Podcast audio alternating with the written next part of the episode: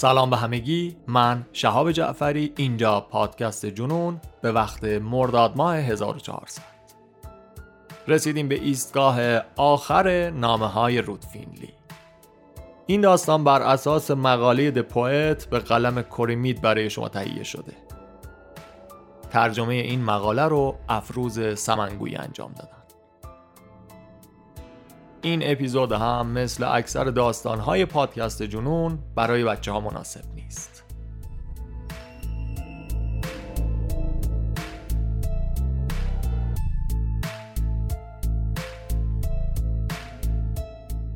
توی دو قسمت قبلی گفتیم که روت فینلی یک زن 47 ساله کارمند مخابرات و متعهل بود. یه شب که همسرش اد به خاطر مشکل قلبی توی بیمارستان بود و تنها توی خونه بود تلفن زنگ می‌خوره و یک مرد ناشناس شروع می‌کنه به خوندن یک مقاله برای 31 سال قبل. وقتی که رود 16 ساله بود و توی خونه خونوادهش یک مرد میاد و بهش تجاوز می‌کنه و پاهای اون رو با اتو میسوزونه. گفتیم که داستان ما توی دهه 1970 اتفاق میفته توی شهر ویچیتا ایالت کانزاس. اون زمان توی ویچیتا یه قاتل سریالی اومده بود به اسم BTK BTK اسم رمز این قاتل بود مخفف بایند تورچر کیل. این قاتل یعنی BTK قربانی های خودش رو میبست شکنجه می‌کرد و میکشت. اون مرد مزاحم رود فینلی بیخیال نمی‌شد. یه وقتایی سر راه سبز می‌شد و حتی کار به جایی رسید که دو نفری اومدن و روت رو دزدیدن. اما رود به بهونه دستشویی رفتن یه اسپری فلفل داشت روی صورتش گرفت و فرار کرد. روت و همسرش اد رفتن پیش پلیس و گزارش دادن و پای پلیس به پرونده روت فینلی باز میشه. قوی ترین حدس پلیس این بود که این مرد ناشناس که داره مزاحم روت میشه همون بیتیکیه مزاحمت ها همینطوری ادامه داشتن و داشتن تشدید می‌شدن. یه روز این مرد غریبه توی پارکینگ مرکز خرید ویچیتا روت رو تنها پیدا می‌کنه و با چاقوی آشپزخونه بهش حمله می‌کنه. روت باز هم از دست این مرد غریبه فرار می‌کنه. اما با چاقویی که توی پشتش فرو رفته بود خودش رو به شوهرش میرسونه اد و بعد هم به بیمارستان. این بار هم زنده میمونه و جون سالم به در می‌بره. باز هم تهدیدها و مزاحمت ها ادامه دارن. و اون مرد غریبه یواش یواش داره به خونه روت و اد فینلی نزدیک میشه. و حمله هاش هم به سمت خونه اونا دیگه متمرکز شده بود. این غریبه یه سری نامه میفرستاد به حالت شعر که دیگه معروف شده بود به شاعر. و کارگاه ها هی داشتن مطمئنتر می شدن که شاعر و بیتیکه یه نفرن. کارگاه پرونده اول درواتسکی بود که ترفی گرفت و پرونده رو دادن به یک مردی به اسم کاپتان هیل.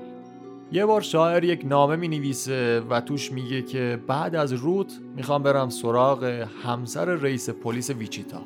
رئیس پلیس ویچیتا اسمش لامونیون بود. آخر قسمت دوم گفتیم که لامونیون میره روی پرونده کار می‌کنه و در نهایت به این نتیجه می‌رسه که شاعر خود روت فینلیه خب بریم سراغ قسمت آخر نامه های روت فینلی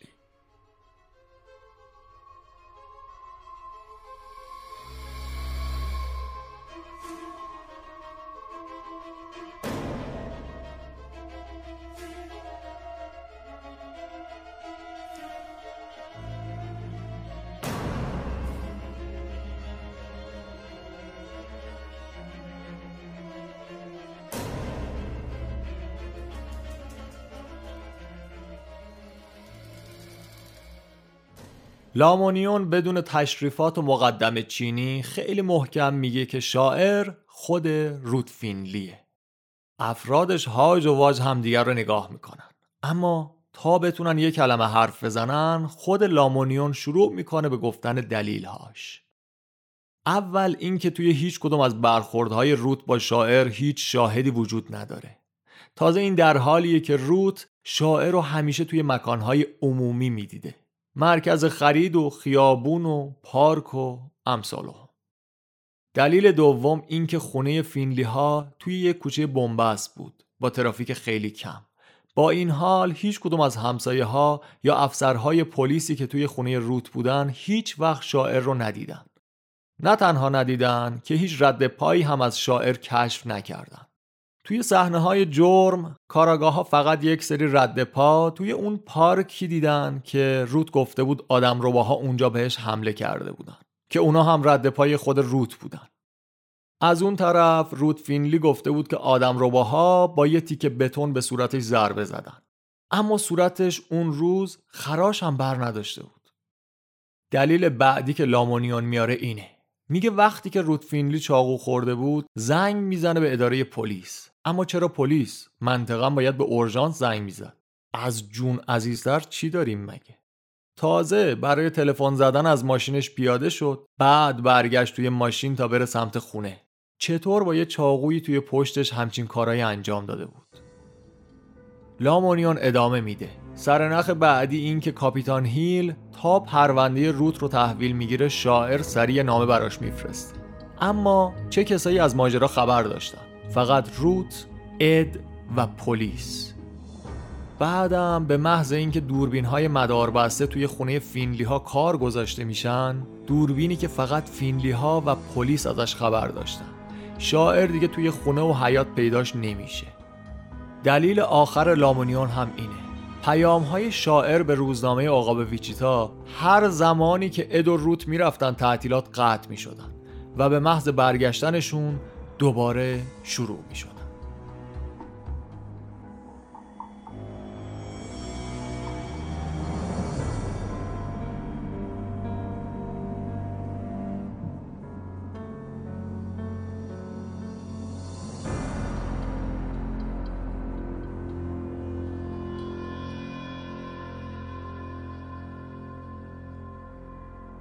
وقتی که اینجوری به قضیه نگاه کنیم می‌بینیم حق با لامونیونه روت منطقی ترین مزنونیه که توی این پرونده وجود داره لامونیون به افرادش میگه البته یه احتمال دیگه هم هست اینکه کار اد باشه البته حقیقتش خودم هم اینطوری فکر نمی کنم. لامونیون احساس می‌کرد انگار به خاطر اینکه با روت و اد هیچ رابطه ای نداشته و همین فاصله عاطفی باعث شده که بتونه پرونده رو درست حل کنه. از نظر لامونیون اون دوستی و رفاقتی که کاراگاه های پرونده با فینلی ها پیدا کرده بودن اونها رو نسبت به واقعیت کور کرده بود. شخصیت روت بیش از حد مهربون، آروم، موقر و فوقالعاده عادی بود. اونقدری که برای همچین کارهای خشن و ناهنجاری بهش شک نکنن. اما الان یه سوال اصلی هست. اینی که روت جنون داره یا اینا همش بازی بوده براش و به خاطر جلب توجه این چند سال دهن زندگی خودش و پلیس ویچیتا رو سرویس کرده. از نظر لامونیون این سوالی بود که باید جواب داده می‌شد. توی این جلسه سه ساعته لامونیون به افسرهاش میگه که اونا دو هفته آینده رو فقط وقت بذارن برای نظارت 24 ساعته فینلی ها با خیال راحتم این کار رو بکنن چون پشتیبانی بقیه بخشای پلیس ویچیتا رو دارن. مخصوصا اداره مواد مخدر. اون زمان انگاری خیلی بخش خلوتی بود بخش مواد مخدر ویچیتا. افسرها توی شیفت های دوازده ساعت کار می‌کردن. یه ون رو دو تا بلوک اونورتر از خونه فینلی ها گذاشتن روبروی یک مرکز خرید به اسم Eastgate Mall. این ون شد مرکز فرماندهی پلیسا. این مال به غیر از نزدیکیش به خونه فینلی ها یه نکته مثبت دیگه داشت. صندوق پست داشت. و اینا نزدیکترین صندوق های پست بودن به خونه روت و اد فینلی. لامونیون به افسرهای خودش هشدار میده که حتی یک کلمه از برنامه نظارت به کسی نگن. مخصوصا همسرهاشون. اگه رسانه ها چیزی میفهمیدن هر کسی که توی اتاق بود قطعا اخراج می‌شد.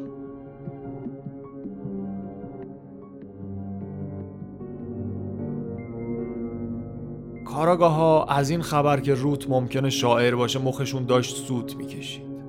مخصوصا دروواتسکی اون به خاطر رابطهشون و نزدیک بودن خودش و زنش با فینلی ها بدجوری توی خودش فرو رفته بود. هی فلشبک می‌زد و هی داشت با خودش نشخار فکری می‌کرد. اکثر افسرهای داخل اتاق تصور می‌کردن که لامونیون یا اشتباه می‌کنه یا توهم زده. البته اونا هم دلیلای خودشونو داشتن. همه کاراگاه ها، پزشکا، روانشناس ها، زبانشناس هایی که روی پرونده روت و شاعر کار می‌کردن قرص و محکمتر از قسم می‌گفتن که شاعر و روت نمی‌تونن یه نفر باشن. اما لامونیون آدمی بود با اعتماد به نفس و حالا با اطمینان داشت می‌گفت همه اون متخصص ها دارن اشتباه می‌کنن. لامونیون می‌گفت من به هیچ کدومشون اعتقاد ندارم. فقط به یه چیز اعتقاد دارم و اونم مزنون بودن روتفینلیه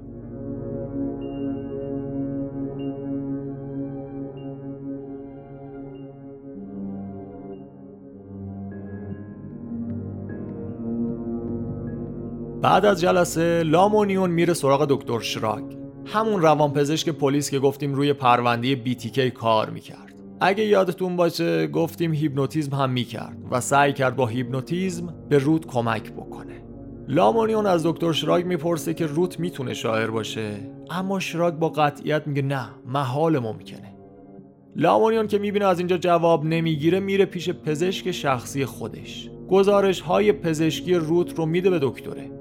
از غذا اون دکتره هم نظر دکتر شراگ و بقیه کارشناس ها رو تایید می‌کنه که تحمیل زخم های چاقو به روت از نظر جسمی غیر ممکنه اما اینها باز هم لامونیون رو متقاعد نمی‌کنه. اون به نیروهاش اکیدان دستور میده که روت و ادفینلی رو 24 ساعته تحت نظر بگیرن سه روز بعد از جلسه لامونیون یعنی 14 سپتامبر برنامه نظارت روی اد و روت شروع میشه. برای دو هفته آینده پلیس تمام حرکت فینلی ها رو مستند می‌کردن. دست کم یه ماشین پلیس و یک هلیکوپتر همیشه اونها رو تعقیب می‌کنه. داخل ونی که گفتیم مرکز فرماندهی بود هم دو تا افسر با یه دوربین مجهز به لنز دوربرد نشسته بودن. لنزها رو هم تنظیم کرده بودن روی صندوق های پستی ایست گیت مال.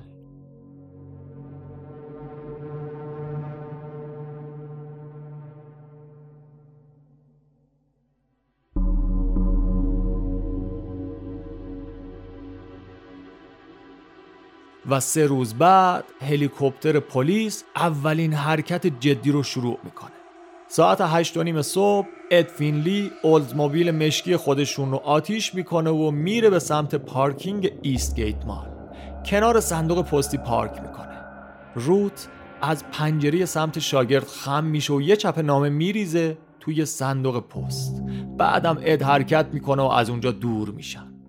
خلبان هلیکوپتر نمی‌دونست چیزی که الان دیده رو باید گزارش بکنه یا نه. چون دستورالعملهای خلبان فقط مشخص کرده بود که باید همیشه ماشین فینلی ها رو تعقیب بکنه. اما با این وجود خلبانه به مأمورها خبر میده و ساعت یک و بعد از ظهر یه بازرس پست که پلیس بهش زنگ زده بود و خبرش کرده بود صندوق پست رو باز می‌کنه و محتوای صندوق رو می‌بره اداره پست ویچیتا. تمام نامه ها توی اداره پست تحویل داده میشه به درواتسکی و یک کاراگاه دیگه از دایره مواد مخدر. کاراگاه ها تا کیسه رو باز می‌کنن پنج تا نامه ای که بالای کیسه بود توجهشون رو جلب می‌کنه. یکیشون نامه شخصی فینلی ها بود. دو تا پرداخت قبض بازم برای فینلی ها و در کمال ناباوری دو تا نامه از طرف شاعر. یکی خطاب به روت و یکی دیگه برای کیک تیوی.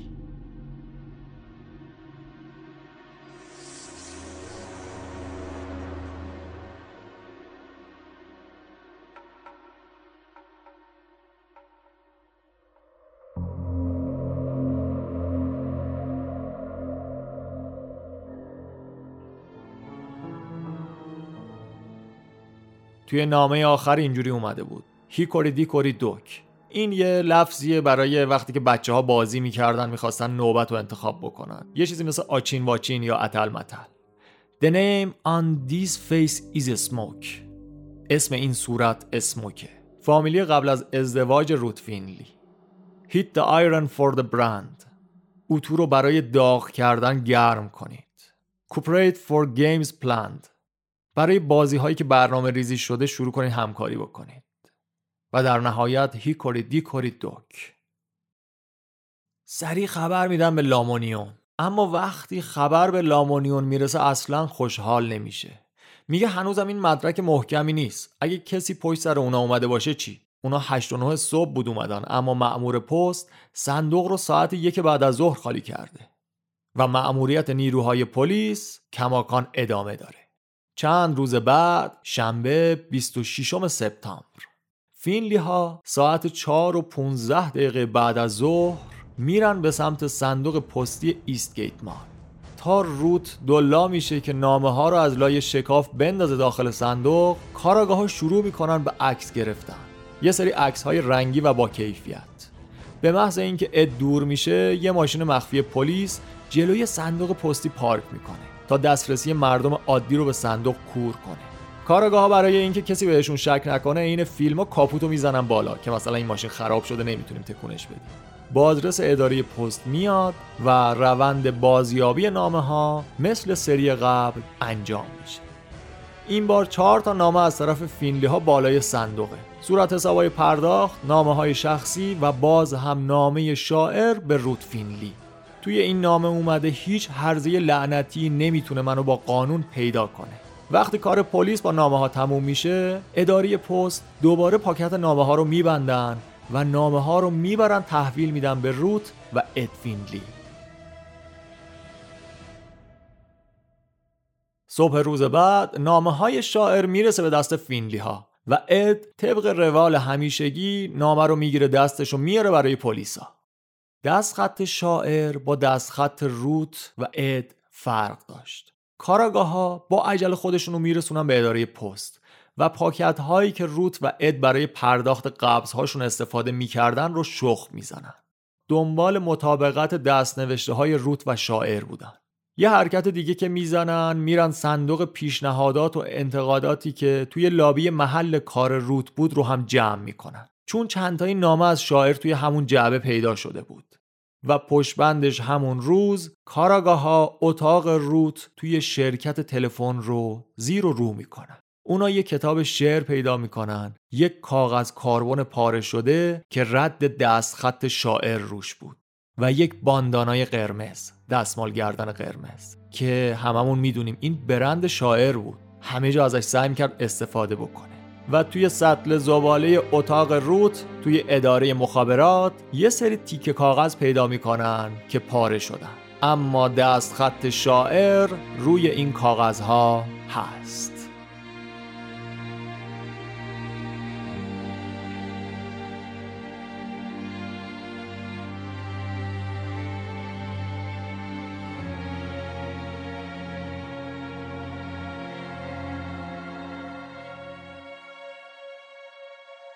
روز دوشنبه 28 سپتامبر 1981 پلیس شروع می‌کنه به طی کردن روال اداری برای حکم تفتیش خونه‌ی فینلی ها اگرچه پلیس حالا مطمئن بود که روت خود شاعره اما هنوز هیچ مدرک فیزیکی برای گره زدن اون به نامه ها وجود نداره. در صورت طرح اتهام این شواهد فیزیکی و معتبر حتما به دردشون می‌خورن. مدارک محکمه پسند نیاز داشتن. دو روز بعدش چهارشنبه رئیس لامونیون و همسرش شارون از یک کنوانسیون پلیس توی نیو اورلان برگشتن. وقتی رسیدن خونه دیدن یه نامه دیگه از شاعر دارن که توش گفته من در انتظار شارون هستم. اما این نامه توی اون نامه هایی که پلیس توی صندوق پیدا کرده بود نبود. اون نامه هایی که می بردن توی اداره پست و میگشتن. میان تاریخ این نامه رو بررسی می‌کنن می‌بینن این نامه یک روز قبل از شروع پلیس برای نظارت صندوق پستی فرستاده شده و نیمه پایین صفحه هم پاره شده. نامه شارون رو میدن به آزمایشگاه و فردای همون روز جوابش میاد. بررسی میکروسکوپی پارگی کاغذ یه چیز خیلی جالبی رو نشون می‌داد.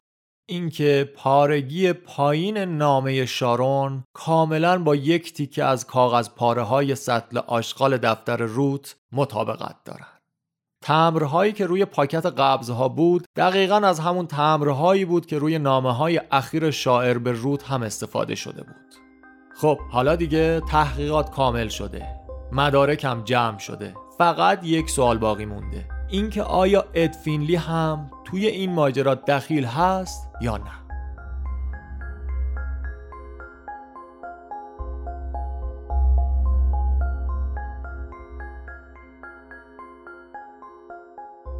پنجشنبه اول اکتبر ساعت یک و به بعد از ظهر اد میره به طبقه پنجم اداره پلیس ویچیتا. بهش گفته بودم بیاد و نامه رو از پلیس تحویل بگیره. روال این بود که پلیس همیشه نامه های شاعر رو به اد و روت برمیگردوندن. دست ادو می‌گیرن میبرنش به یه دفتر توی بخش تحقیقات ویژه و اونجا کاپیتان هیل و کاراگاه جک لئون. اون کاراگاه تازه وارد پرونده که گفتیم از دایره مواد مخدر به این پرونده اضافه شده بود. لامونیون نسبت به این کاراگاه جدیده خیلی خوشبین بود. فکر می‌کرد با ورود این کاراگاه یه افقهای تازه‌ای برای بازجویی ها به پرونده اضافه بشه.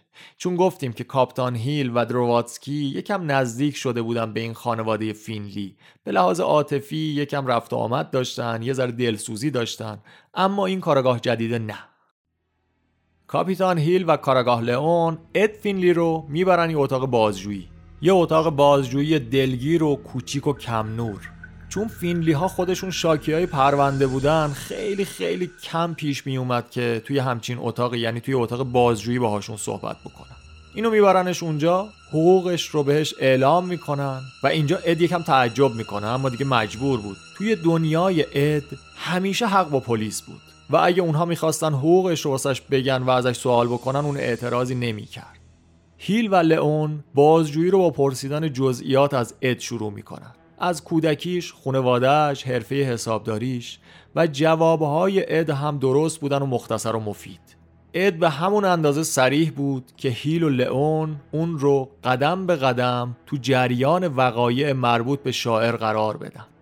شروع می‌کنن از روزی که اد بستری شده بود توی بیمارستان توی سال 1977 و می‌رسن به آخرین نامه شاعر که اینجا ماجرا به اوج خودش رسیده.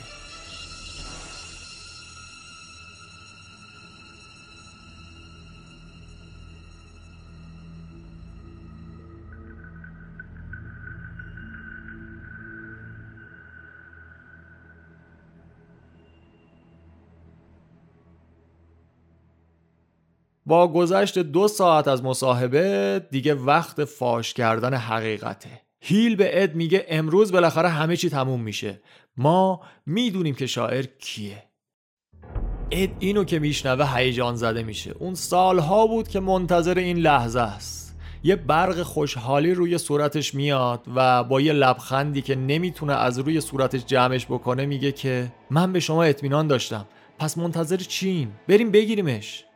بعد اد سعی می‌کنه که از صندلی بلند بشه اما یک دستی روی شونش اون رو روی صندلی میشونه. کاپتان هیل بهش میگه باشه اما اول ما می‌خوایم شما به چند تا تصویر نگاه بکنی.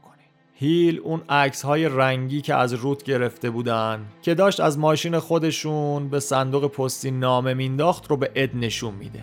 و به اد میگه یکی از اون نامه ها که توی دست همسرته نامه ای از شاعره. می‌تونم تایید کنم که همسرتون طی دو هفته گذشته پنج نامه شاعر رو از طریق پست ارسال کرده. اد باورش نمیشه میگه داری شوخی می‌کنی. هیل میگه نه من که شوخی نمی‌کنم. البته ای کاش شوخی بود. هیل درباره مدارکی که پلیس توی دفتر رود پیدا کرده بود هم به اد میگه. اد ساکت و مبهوت از این اخباری که توی سرش داره عین چکش میکوبه نشسته. و هیل خیلی محکم آخرین میخ تابوت رو میکوبه. شاعر خود روته. کاپتان هیل به صحبت کردن با اد ادامه میده و بهش میگه که مطمئن باش پلیس از روت عصبانی نیست. ما فقط می‌خوایم مطمئن بشیم که باز هم به کمک ما احتیاج داره یا نه.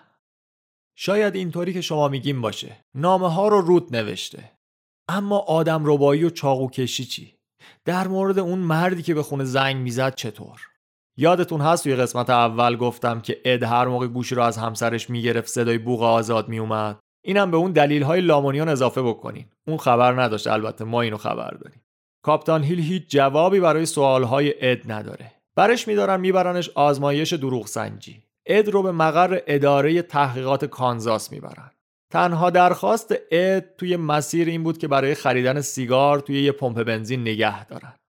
آزمایش دروغ سنجی نزدیک یه ساعت طول می‌کشه و همون جوری که هیل و لامونیون انتظار داشتن نتیجه منفی بود. اد فینلی از این ماجرا کاملا بیخبر بود. بعد از آزمایش دروغ سنجی چند تا کاراگاه همراه با اد میرن به سمت خونه فینلی ها. اونا یه سری از اشیا رو پیدا می‌کنن که به شاعر ربط داشتن. یک کتاب شعر با عنوان دیوانه و سایر شعرها. مداد خودکار نامه ها کاغذ کاربن تیکه های باندانای قرمز و اینجا شک اد تبدیل شده بود به لمس شدن. اگه شاعر خود روت بود اگه هیچ آزاردهنده دیوانه قصد آسیب رسوندن به همسرش رو نداشت حداقل یه نکته مثبت هست. هیچ خطری روت رو تهدید نمی‌کنه.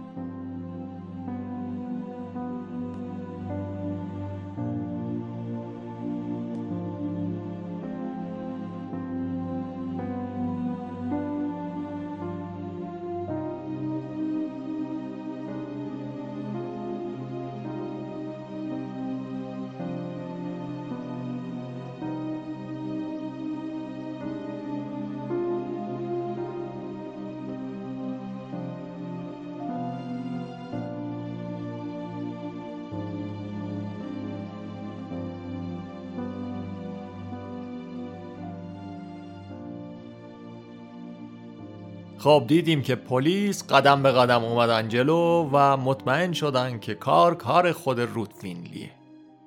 می‌خوایم یه گریز بزنیم بریم داستان BTK رو که شروع کرده بودیم تموم بکنیم برگردیم ببینیم که روت در مورد داستانش چی برامون میگه. پس حواستون باشه ها داستان روت هنوز تموم نشده. حالا که مطمئن شدیم شاعر و BTK یک نفر نیستن میریم داستان BTK رو هم تموم می‌کنیم. دوباره برمیگردیم ببینیم روت فینلی در مورد داستان و پرونده خودش چی می‌خواد برای ما و پلیس ویچیتا بگه. خب اگه خاطرتون باشه داستان BTK تا اونجایی بود که سال 1974 یه خانواده چهار نفره رو کشت. چند ماه بعدش کاترین برایت رو توی همون سال 1974 و سال 1977 هم دو تا زن دیگه به اسم نانسی فاکس و شرلی ویان. سال 78 آخرین ارتباطش رو با پلیس می‌گیره و دیگه هیچ خبری از این قاتل نمیشه. یعنی این پرونده ها تبدیل میشن به پرونده های حل نشده یا به قولی cold cases حالا داستان ما از 17 ژانویه 2004 شروع میشه. وقتی که روزنامه عقاب ویچیتا میاد یه مقاله کار می‌کنه به مناسبت سیومین سالگرد شروع قتل های BTK توی این مقاله یه سری آدم که درگیر BTK بودن میان نظراتشون رو میدن و عقاب ویچیتا هم چاپ می‌کنه. اما فقط دو ماه طول می‌کشه تا این هیولا دوباره بیدار بشه. هیولایی که پلیس ها فکر می‌کردن دیگه وجود نداره. اما فهمیدن که توی این سی سال فقط توی یک خواب طولانی بوده. BTK توی ماه مارچ 2004 با یه نامه به روزنامه عقاب ویچیتا حضور خودش رو اعلام می‌کنه. اون با یه سری جزئیات بیمارطور درباره شکنجه ها و آزارها و خفه کردن قربانی هاش میگه BTK توی نوشته هاش به قربانی هاش تیکه میندازه و تحقیرشون می‌کنه. و کاراگاه های پلیسی که دنبالش بودن رو خطاب قرار میده که مثلا خیلی خنگ و خرفتین که هنوز نتونستین منو دستگیر بکنی پلیس ویچیتا با مشاوره FBI میان یه استراتژی جدیدی میچینن. یه تیم ویژه تشکیل میشه به فرماندهی سوتفان کند لندور نامه ها و نوشته های BTK همیشه غلط املایی داشتن. معلوم نبود این کارش عمدیه یا داره نشون میده که بی سواد و شلخته است. یا شایدم انگلیسی زبان مادری خودش نیست. لازمه یک ماجرایی رو بگم برای سال 2000 چهار سال قبل از اینکه BTK سکوتش رو بشکنه. دو تا از کارگاه های پلیس ویچیتا معمور شدن تا پرونده قتل یک زن رو بررسی بکنن. ویکی وگر که پرونده قتلش بعد از چهارده سال دوباره به جریان افتاده بود. این پرونده هم کولد کیس بود بدون هیچ مزنونی. دست و پاشو تو خونه خودش بسته بودن و با خفه کردنش این زن رو به قتل رسونده بودن. پلیس دی ان ای یک مرد رو زیر ناخونهای این زن پیدا می‌کنن که مطابقت دارن با آثاری که از BTK جا مونده بود. توی سال 1974 کنار جسد جوزفین دختر خانواده اوترو و بعدش هم سال 1977 کنار جسد خفه شده نانسی فاکس آثاری از اسپرم BTK وجود داشت. اما بعد از کشته شدن ویکی و گرل هیچ نامه ای از بیتیکی نیومد. تا سال 2004 و چاپ شدن اون یادبود سی سالگی. قاتل دوباره با نامه ای به روزنامه عقاب ویچیتا پیداش میشه. سه تا عکس از همین خانم وگرل میفرسته که روی زمین افتاده. به علاوه یک نسخه از گواهینامه رانندگی این زن. توی این پیام یه امضایی بود که قاتل سالها قبل هم با همین با پلیس ارتباط می‌گرفت. یه طرح عجیب و پیکربندی خاص خودش رو داشت بین B, T و K و گاهی اوقات هم B رو شبیه پستان می‌کشید. وقتی که این مدارک به دست پلیس می‌رسن خیلی چراغ خاموش پرونده BTK داشت از اون طرف پیش می‌رفت.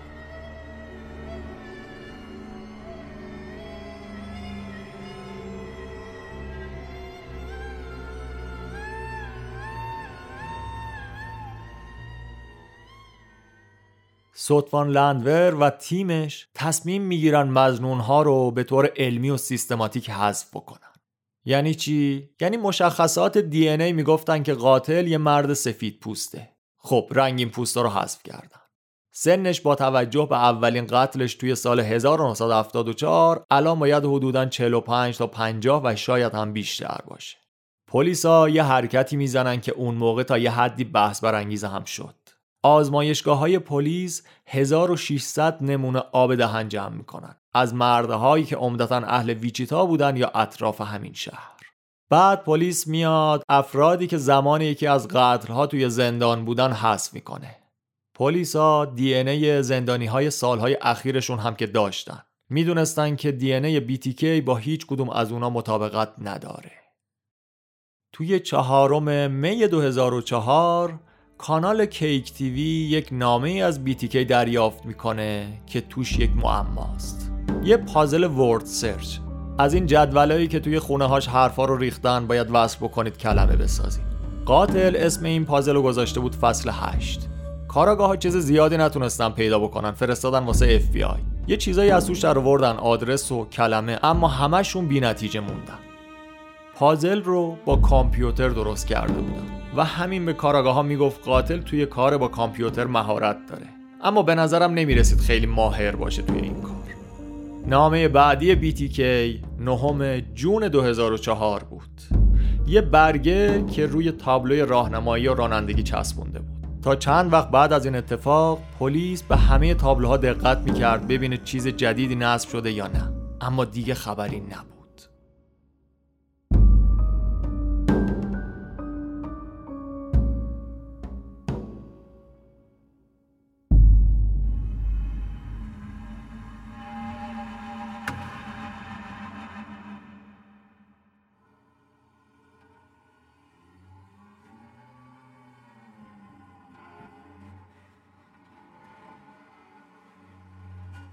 یکی از عجیبترین ارتباط هایی که BTK با پلیس می‌گیره مربوط میشه به مرگ غیر معمول یک جوون به اسم جیک آلن. این پسر 19 ساله 5 جولای 2004 خودش رو با خوابیدن روی ریل قطار نزدیک مزرعهشون کشته بود. و دوازده روز بعدش یعنی 17 جولای 2004 کارمندای کتابخونه ویچیتا یه بسته پیدا می‌کنن توی انبار کتابشون. روی این بسته نوشته شده بود BTK که اونا هم سریع به پلیس خبر میدن. BTK اسم این نامه رو گذاشته بود جکی و گفته بود مجبور شدم کار رو توی بخش دو متوقف کنم. به خاطر مرگ آلن. من از این حادثه انقدر هیجان زده شدم که مجبور شدم داستان رو براتون تعریف کنم. BTK میاد ادعا می‌کنه که من با آلن از طریق کامپیوتر چت می‌کردم. و بهش گفته بودم که من یک کاراگاه خصوصی هم و آلن رو تشویق کردم که برای گرفتن BTK به من کمک بکنه. به نظر می‌رسه بعد از سال 2000 کاراگاه ها و کلا سیستم پلیس خیلی باهوشتر و مدرنتر شدن. کاراگاه ها میرن و کامپیوتر آلن رو بررسی می‌کنن و نتیجه می‌گیرن که مرگ اون اصلا ربطی به BTK نداره. چون اون هیچ وقت در مورد BTK با یک نفر دیگه به صورت آنلاین چت نکرده.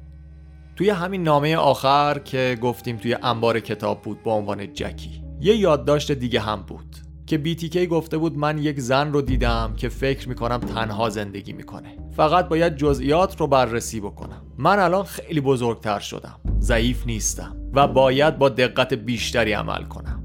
روند فکری من دیگه مثل گذشته تیز نیست. فکر می‌کنم پاییز یا زمستون برای حمله مناسب باشه.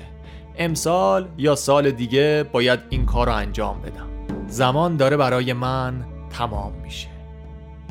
پلیس ها و اف بی آی هر روز پشت درهای بسته در مورد استراتژی هاشون جلسه میذاشتن. ایده پلیس استفاده از سوتوان لندور به عنوان تنها سخنگوی قانون و ارتباط برقرار کردن با قاتل بود. توی 22 اکتبر 2004 BTK ارتباط بعدی خودش رو توی یک جعبه مقوایی می‌ذاره توی یکی از خیابونای شهر. اسم این نامه میشه ارتباط شماره 5 که توش داستان طولانی میگه از زندگی خودش. درست و غلطش رو نمی‌دونستن اما چیزایی بود که خودش ادعا می‌کرد. خیلی هم با جزئیات تعریف کرده بود اما بعدش مشخص شد که یک فریب دیگه است. راست و دروغ قاطی کرده بود دیگه یه چیز درهمی داده بود به خورد پلیس ویچیتا سری بعد از پیدا شدن این جعبه مقوایی پلیس میاد و حوالی جایی که این بسته رو پیدا کردن رو کامل زیر نظر می‌گیرن. فکر می‌کنن که قاتل یحتمل یه بسته دیگه هم همون طرفا بذاره. FBI هم میاد چند تا دوربین برای کمک به نظارت وارد عملیات می‌کنه. برای کارگاه لنور یکی از ناراحت کننده ترین بخش های این عملیات کلاژ عکسی بود که BTK درست کرده بود. عکس چند تا بچه رو از روزنامه ها و مجله ها کنده بود روی کاغذ چسبونده بود و یه سری بند روی بدن و صورت این بچه ها کشیده بود. به نشونه کار خودش دیگه بستن، خفه کردن و کشتن. چهاردهم دسامبر یه مرد داره از پارک رد میشه که یه بسته پیدا می‌کنه که توش گواهینامه نانسی فاکس هست. گواهینامه رو بسته بود به مچ پای یک عروسک. دست و پای این عروسکه رو با بند گرفته بود بسته بود. اصلا به طرز خیلی عجیبی آدم مریضیه طرف. به غیر از اون سوراخی که توی گواهینامه زده بود تا بتونه ازش نخور رد بکنه این گواهینامه انگار کاملا نوعه. تقریبا سی سالی میشه که اونو نگه داشته ها. از این گواهینامه جدیدا توی ذهنتون نباشه یه وقت. از اون کارت قدیمیا بود که پرس می‌کردن. خلاصه این هم شد ارتباط شماره شیشم BTK با پلیس ویچیتا و FBI این شماره ها رو خود BTK میذاش روی نامه هاش دنبال خیلی دلیل منطقی نباشین توشون. خلاصه می‌رسیم به هشتم ژانویه که یک بسته رو می‌ذاره عقب وانت. دم فروشگاهی به اسم هومدپو به قول پلیس BTK به این امید این کارو می‌کنه که صاحب وانت متوجه بسته بشه اونو گزارش بده. این فروشگاه دوربین مدار بسته داره و همین میشه سرآغازی بر سقوط BTK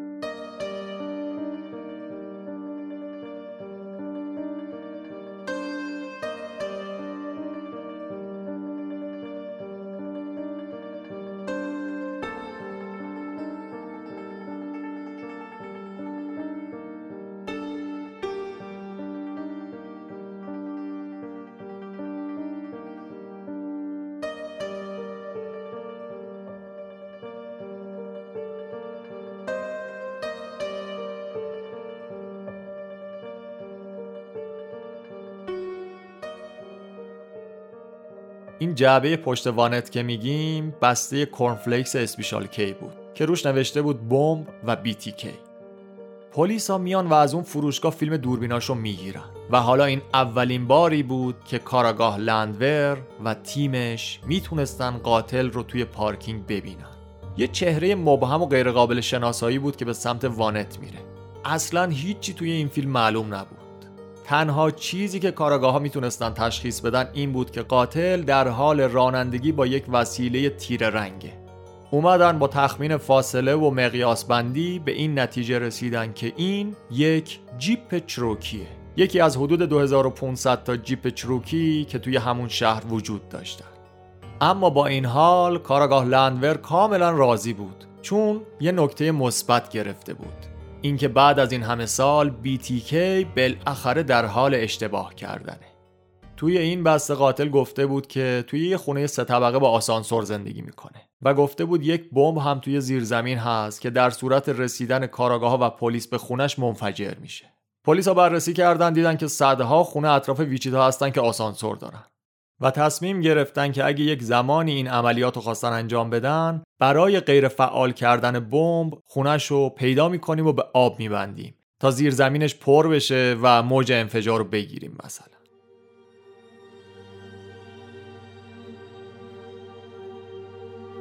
ارتباط بعدی BTK یک جعبه بود که پست شده بود. توی این جعبه عروسک رو با تناب بسته بود به یه تیک لوله پلاستیکی. نمادی از جوزفین کوچولو دختر کوچیک خانواده اوترو که BTK خیلی وحشیانه این دختر بچه رو از لوله موتورخونه آویزون کرد و دار زد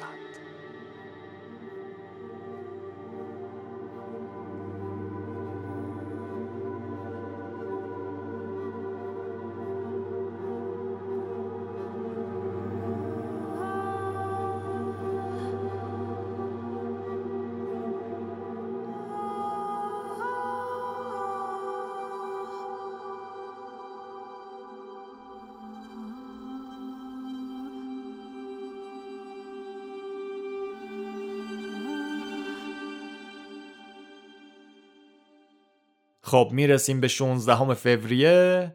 روزی که BTK به جای نامه یه دیسکت میفرسته واسه یه KAKE TV. یه فلاپی دیسک. از اونایی که اگه یادتون باشه حجم کلش یک و چهار صدم مگابایت بود. یعنی با یه دونه عکس الان پر می‌شد کل حجمش. اونایی که بزرگترین خورشید گرفتگی قرن قبل رو با این فلاپیا دیدن که می‌دادیم کنار مثل فیلتر مثل این عینکا میذاشتیم جلوی چشممون می‌دیدیم اونا کامنت بذارن همدیگه رو پیدا بکنیم. خب بریم سراغ داستان BTK باز. پلیس و BTK یه راهی داشتن برای ارتباط برقرار کردن با همدیگه. آگهی می‌دادن توی روزنامه عقاب ویچیتا. پیام هاشون هم یکم رمزی بود. BTK قبل از اینکه این فلاپی رو بفرسته از پلیس می‌پرسه که اگه از دیسکت برای فرستادن پیام استفاده بکنم آیا می‌تونید من رو شناسایی بکنید یا نه؟ پلیس ها رمزی جواب میدن که نه رکس مشکلی نداره و خونه هیولا شروع می‌کنه به فرو ریختن. پلیس تا اولین فلاپی BTK به دستش می‌رسه شروع می‌کنه به بازیابی اطلاعات. recover می‌کنن و metadata ی اطلاعات رو می‌کشن بیرون. توی فایل هایی که از روی دیسکت پاک شده بود یه فایل Word هست که بخش جرایم رایانه‌ای پلیس ویچیتا خیلی راحت می‌بینن که این فایل متعلق به یک کلیسای مسیحی لوتری. لوتری از فرقه های مسیحیتن که پیرو مارتین لوترن. مارتین لوتر اون کشیش آلمانی قرون وسطا.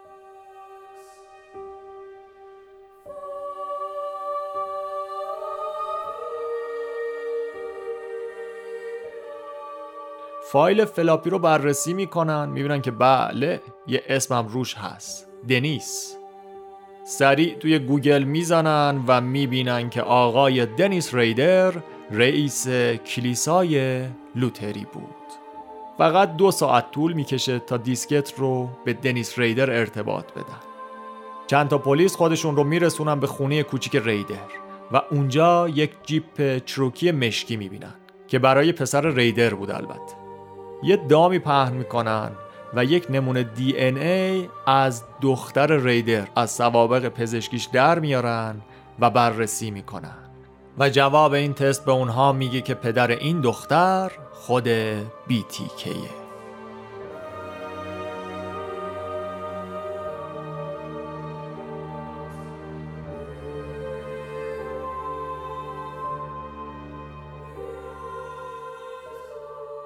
پلیس می‌دونست که ریدر همیشه ساعت دوازده و رب به ظهر دفترش رو ترک می‌کنه و ساعت دوازده و 18 دقیقه برای نهار می‌رسه به خونش. پلیس چند روز اون رو زیر نظر می‌گیرن و یک روز زمانی که ریدر توی مسیر بود یه ماشین پلیس بدون علامت متوقفش می‌کنه. تعداد زیادی اسلحه روی اون کشیده میشه و اون رو از وانتش می‌کشن بیرون. پلیس ازش می‌پرسن می‌دونی چرا داریم بازداشتت می‌کنیم؟ دنیس ریدر میگه سوال خودم هم همینه. و اون روز یک روز خوب برای همه افرادی بود که توی اجرای قانون کار می‌کردن. دنیس ریدر بعد از دستگیری به قتلاش اعتراف می‌کنه. غیر از اون چهار تا عضو خانواده اوترو، کاترین برایت، نانسی فاکس و شرلی ویان BTK به سه تا قتل دیگه هم اعتراف می‌کنه. میگه که 27 April 1985 مارین هج 53 ساله رو هدف گرفتم. اون توی خیابون خانواده خودم زندگی می‌کرد. و طبق معمول رفتم تو خونش قایم شدم تا زمانی که با دوست پسرش برگردم. وقتی دوست پسرش رفت و هج به سمت رخت خوابش می‌رفت از تاریکی بیرون اومدم و با دستهای خالی اون رو خفه کردم. بعدش جسد برهنش رو بردم به کلیسای مسیحی لوتری. اونجا جنازه رو توی موقعیت های مختلف قرار دادم در حالی که دست و پاش رو بسته بودم و توی position های مختلف ازش عکس گرفتم. بعد با عجله اون رو توی خندقی دفن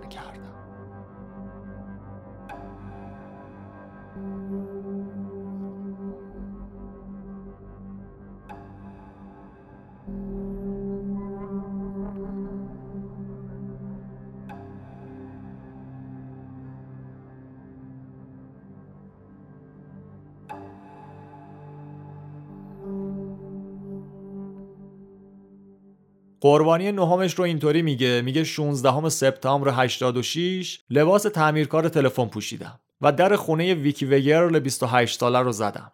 اینجا روش خودم رو تغییر داده بودم با اجازه می‌رفتم توی خونه. اسلحه رو به سمت زن کشیدم. پسر دو سالش هم توی خونه بود. بیتیکی این زن رو با جوراب نایلونی خفه می‌کنه. و بعد از جسد اون هم عکس می‌گیره. ماشین زنه رو بر میداره و فرار می‌کنه. شوهر ویکی ادعا می‌کرد که در حال رانندگی به سمت خونه قبل از اینکه برسه و جسد همسرش رو ببینه یه غریبه رو پشت فرمون ماشین زنش دیده بود. بر اساس اعترافات BTK دهمین و آخرین قربانیش دولورس ای دیویس 63 ساله بود. ریدر میگه 19 ژانویه 1991 رفته بودم کمپ بکنم توی اردوگاه بویسکات.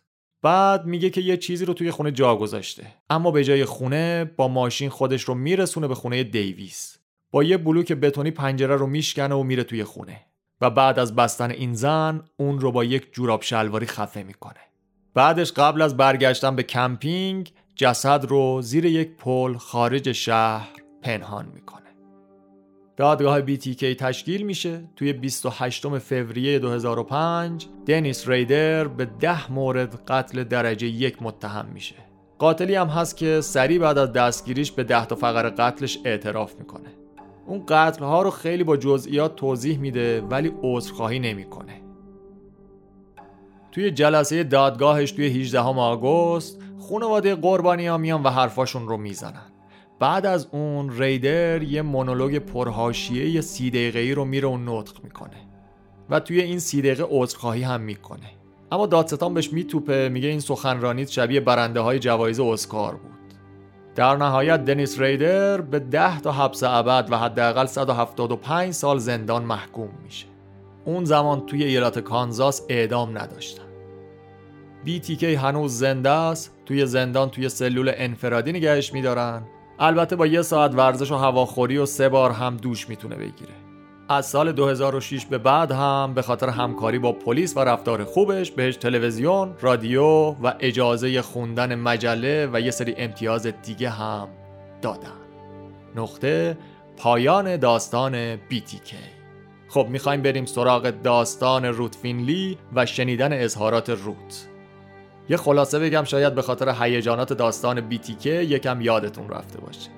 پلیس ها دیدن که اد و روت میرن توی صندوق پست نامه میندازن نامه ها رو بررسی کردن دیدن که بله نامه از شاعر توی این نامه ها هم هست.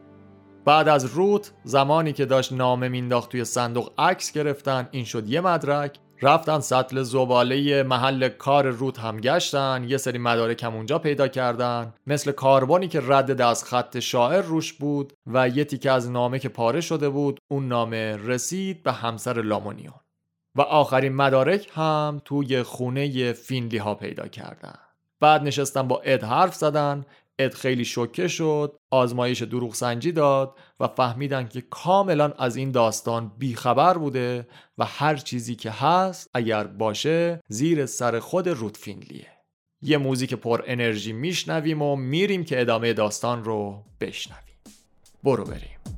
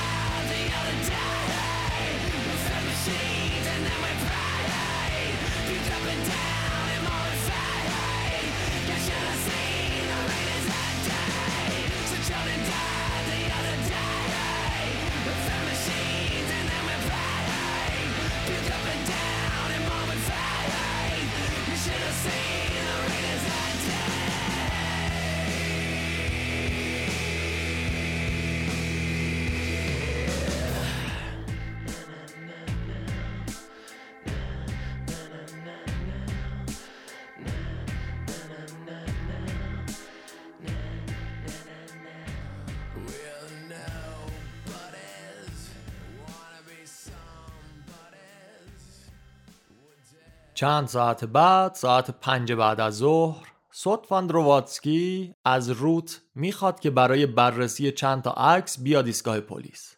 کاری بود که بارها و بارها توی این سالها انجام شده بود. مثل همیشه روت با آغوش باز قبول می‌کنه. درواتسکی میبردش به همون اتاقی که چند ساعت قبلش همونجا از اد بازجویی شده بود. کاپتان هیل و کارگاه جدیده یعنی لئون اونجا منتظرش بودن. هیل با لحن دوستانه و گرم با گفتن حقوق قانونی روت شروع می‌کنه و بعد عین اد از روت می‌خواد که از زندگی خودش بگه. از بچگیش تا اتفاقهای پرونده شاعر. هرچند که روت مثل اد نمی‌فهمید که چرا اونجاست یا چرا ازش می‌خوان این مطالب آشنا و تکراری رو باز بگه. اما با این حال بلا فاصله شروع می‌کنه. وقتی که روت داره در مورد کارها و نامه های شاعر حرف می‌زنه هیل حرفاشو قطع می‌کنه.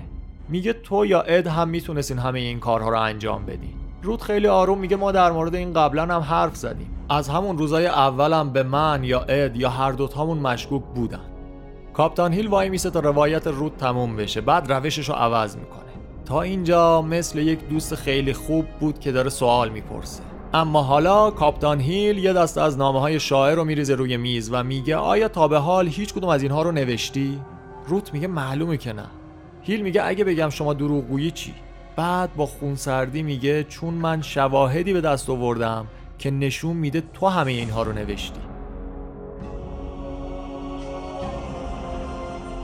روت از تغییر رفتار هیل انقدر شوکه شده که می‌زنه زیر گریه. اما هیل فشار رو بیشتر می‌کنه. بازم می‌خوای این بازی رو ادامه بدی؟ مشکل شما چی بود خانم؟ روت خیلی محکم و پر رو میگه من کی و کجا اونا رو پست کردم؟ و هیل عکس هایی که از روت کنار صندوق پست گرفته بودن و میریزه روی میز. روت گیج و هاج و واج توی فکر فرو رفته. بدنش شل شده تصویری توی ذهنش شکل می‌گیره. اون توی زیر زمین خونه خودشون نشسته و داره یه نامه می نویسه تصویر فقط یه قطعه است یه چیز کوچیکه. یه حافظه کامل نیست. خودش هم مطمئن نبود که واقعی هستن یا نه. هیل یکم نرمتر اون مواردی که پلیس از سطل زباله بازیابی کردن رو با روت در میون می‌ذاره. و با التماس به روت میگه چرا؟ فقط بگو چرا. الان دیگه وقت اینه که دلیلش رو بهمون بگی. ما اصلا ازت عصبانی نیستیم فقط دلیلش رو بهمون بگو. ذهن روت عین یه مسابقه اسب سواری مشغوله. اما به نظر می‌رسه افکارش خیلی خیلی از دسترسش دورن.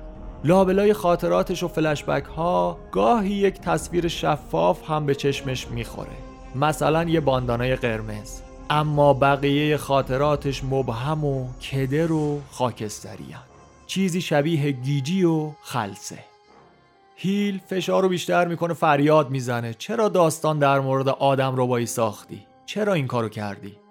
روت با چشمهای خیس میگه نمی‌دونم چرا خودتو با چاقو زدی؟ من نمی‌دونم هیچی نمی‌دونم. کاپتان هیل در مورد اتفاقهای 16 سالگی روت میگه. وقتی که یک مرد متجاوز پاهای اونو با اتو داغ کرد. در مورد حمله توی فورت اسکات می‌پرسه. اونم همینطوری سناریو صحنه سازی کردی نه؟ اشکهای روت فینلی بند نمیاد. اصرار می‌کنه که اون حمله واقعی بود اما من از این چیزایی که داری میگی هیچ یادم نمیاد. هیل به روت میگه تو که جنایتکار نیستی. من و پلیسا هم ازت عصبانی نیستیم فقط یه توضیح می‌خوایم. اما روت میگه من هیچ توضیحی ندارم هیچی نمی‌دونم هیچی یادم نمیاد. هیل ادامه میده و در نهایت روت اعتراف می‌کنه که نامه های شاعر رو نوشته. اون چاقوی قصابی رو توی کابین تلفن لابی دفتر کار خودش گذاشته. اون اعتراف می‌کنه که یخ و ادرار و مدفوع رو روی تراس خونه خودشون گذاشته.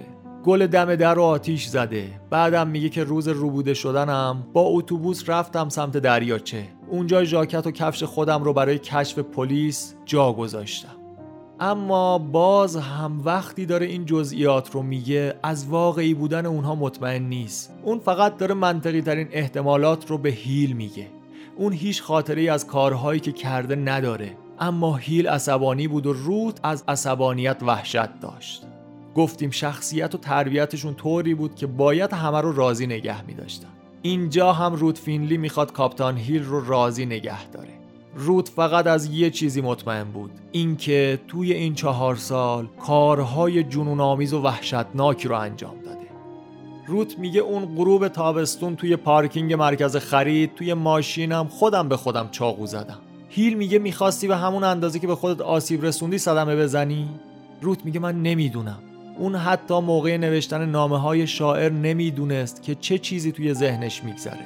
نمی‌دونست که نوشتن اونها چه مدت طول کشیده. تنها خاطراتی رو حس کرده بود که مال خودش نبودن و به یک شخص دیگه تعلق داشتن. رود سرش رو تکون میده. وقتی هیل ازش می‌پرسه که قصد داشتی به کسی دیگه هم آسیب برسونی؟ روت میگه هرگز. من ادو خیلی دوست دارم. اون همیشه به من میگه هیچ شخصی زیباتر از تو نیست. دیگه هرگز نمی‌تونم با اون روبرو بشم. و باز می‌زنه زیر گریه. گریه می‌کنه میگه ای کاش مرده بودم. فکر کنم من دیوونم.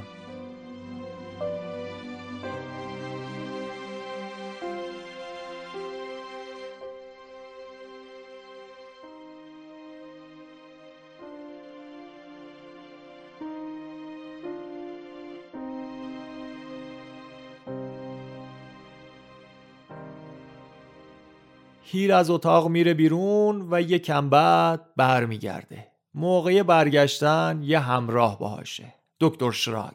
روانشناسی که دو سال قبل روت رو با هیپنوتیزم همراهی کرده بود. وقتی شراگ وارد اتاق میشه روت سرش رو انداخته پایین. دکتر شراگ به روت میگه دختر به من نگاه کن. حالا می‌خوای چیکار بکنی? روت صداش صاف می‌کنه. خیلی آروم توی چشمهای دکتر شراگ نگاه می‌کنه. میگه رفتن به خونه و مردن. دکتر شراگ بهش میگه احساس من اینه که اگر به کسی اجازه بدی بهت کمک بکنه چند ماه دیگه برمیگردی سر خونه زندگی. عین یک آدم عادی یک زندگی کاملا عادی. ساعت نه شب روت سوار ماشین پلیس در حالی که اد هم کنارش نشسته به بیمارستان سنت جوزف منتقل میشه و تحت مراقبت روانی 24 ساعته قرار می‌گیره.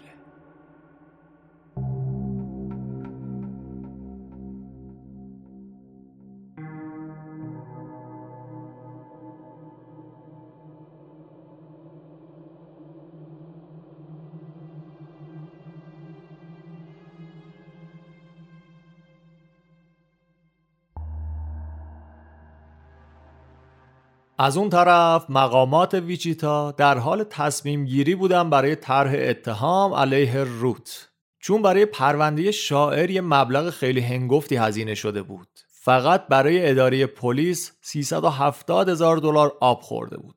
توی نیروهای پلیس یه سریشون دلسوز روت و مشکل روانی و روند درمانش بودن. و چند تایی هم مثل ریس لامونیون فکر می‌کردن که اون یک بزهکاره و باید مجازات بشه. اما بعد از بررسی گزارش های روانشناختی روت فینلی دادستان منطقه اعلام کرد که پیگرد کیفری نمی کنن چون اقدامات روت به عنوان شاعر مخرب نبوده.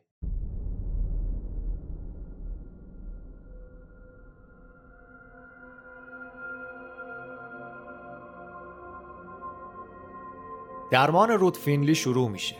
هفته دو بار میره پیش درمانگرش دکتر اند رود تی پیکنز. 38 ساله بود فارغ و تحصیل دانشکده پزشکی از دانشگاه سنت لوئیس. دکتر پیکنز یه سیبیل سیاه کت و کلفتی داشت. متد خاص خودشم داشت. نقش روانپزشک رو شبیه کاراگاه می‌دید.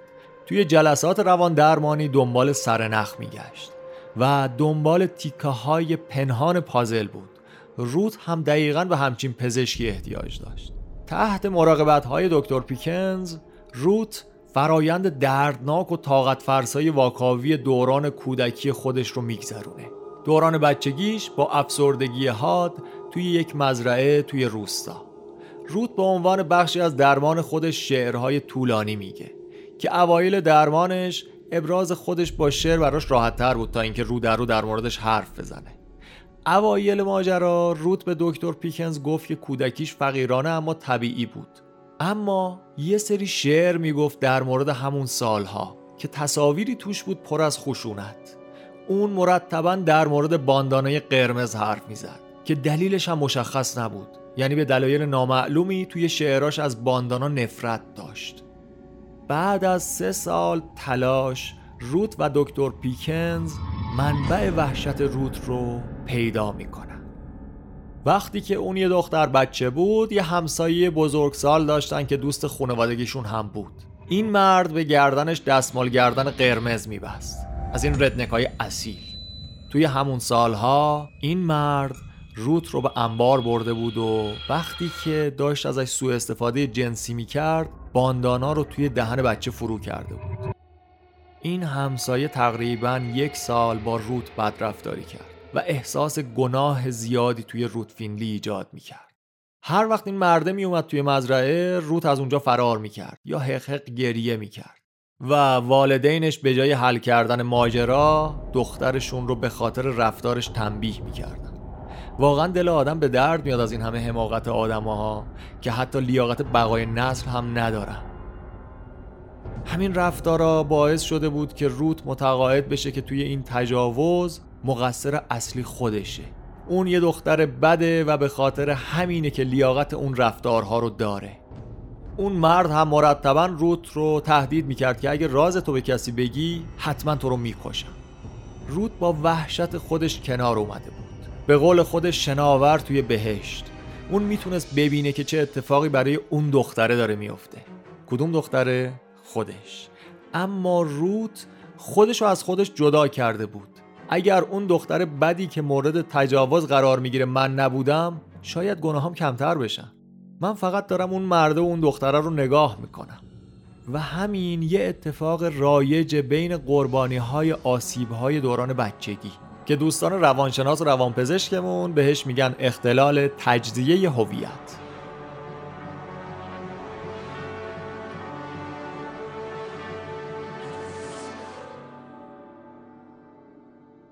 روت فینلی خاطرات سوء استفاده های جنسی بچگی خودش رو به مدت 43 سال دفن کرده بود. تا زمانی که دکتر پیکنز معتقد بود اون استرس از بستری شدن اد توی بیمارستان به خاطر همون حمله قلبی که اول داستان گفتیم و به اون شبه پس زمینه BTK هم اضافه بکنیم. اینا باعث شدن که اون آسیب دیدگی سرکوب شده روت یهو بروز بکنه. اونجوری که دکتر پیکنز می‌گفت حمله بچگیش توی فورتسکات هم واقعی بود. اما روت با ایجاد یه خود دیگه یعنی شاعر با ضربه های عاطفی کنار اومده بود. این اختلال شخصیت شکاف نبود. شاعر یه شخصیت کاملا رشد یافته و یه هویت کاملا مجزا نیست. یه آگاهی رفت و برگشتیه یه آگاهی متناوبه که روت اون رو ساخته بود و پرورش داده بود. بعد از درمانش روت می‌فهمه که واقعا زن باهوشی بوده و از حافظه و آگاهی و ذهن منظمش تا قبل از شاعر و درمانش خبر نداشته. روت هفت سال رو می‌ذاره برای درمان فشرده با دکتر پیکنز و بالاخره به آهستگی اون عذابهای کودکیش رو سپری می‌کنه. توی این سالها روت خیلی تنها موند. اد بچه هاش و خواهر برادرش خیلی سخت کنارش میموندن. توی این پروسه یه سری از دوستهاش هم از دست داد. خیلی هاشون هم بودن که فقط با درد و رنجش ابراز همدردی می‌کردن. رئیس لامونیون هنوزم در مورد بیماری رود تردید داشت. اون فکر می‌کنه که داره دروغ میگه. اون می‌گفت همه کارهایی که انجام می‌داد رو می‌دونست. خبر داشت. شاید توی کودکی اتفاقهایی واسش افتاده اما نه اون چیزایی که داره واسمون تعریف می‌کنه. رود با تلاش عجیب و غریبش بعد از سالها مبارزه در برابر اون سوء استفاده هایی که ازش شده بود پیروز شد و تونست به ثبات برسه. اون ثباتی که خودش و درمانگرش دنبالش بودن. حتی توی دهه 90 اپرا هم دعوتش می‌کنه توی برنامهش رو باهاش صحبت می‌کنه. رود فینلی بعد از اینکه دوره درمانش تموم میشه دیگه هیچ وقت شعر نمیگه. انگار یه پایان خوب داره.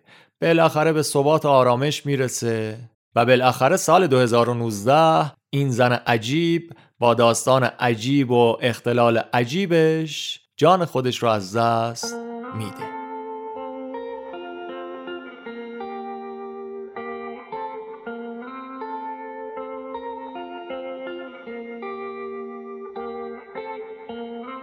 Mad sounds in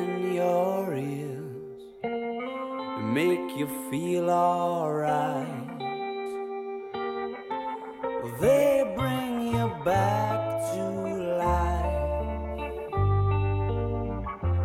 Mad sounds in your ears make you get up and dance and make you get up. این اپیزود پانزدهم و آخرین قسمت از داستان نامه های رودفینلی بود که شنیدیم امیدوارم که از این داستان هم مثل بقیه داستان های پادکست جنون لذت برده باشید.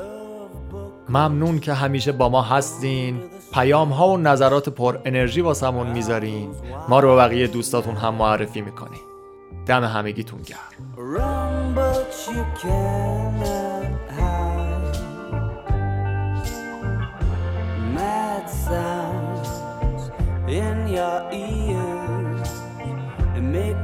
get up and dance and make you get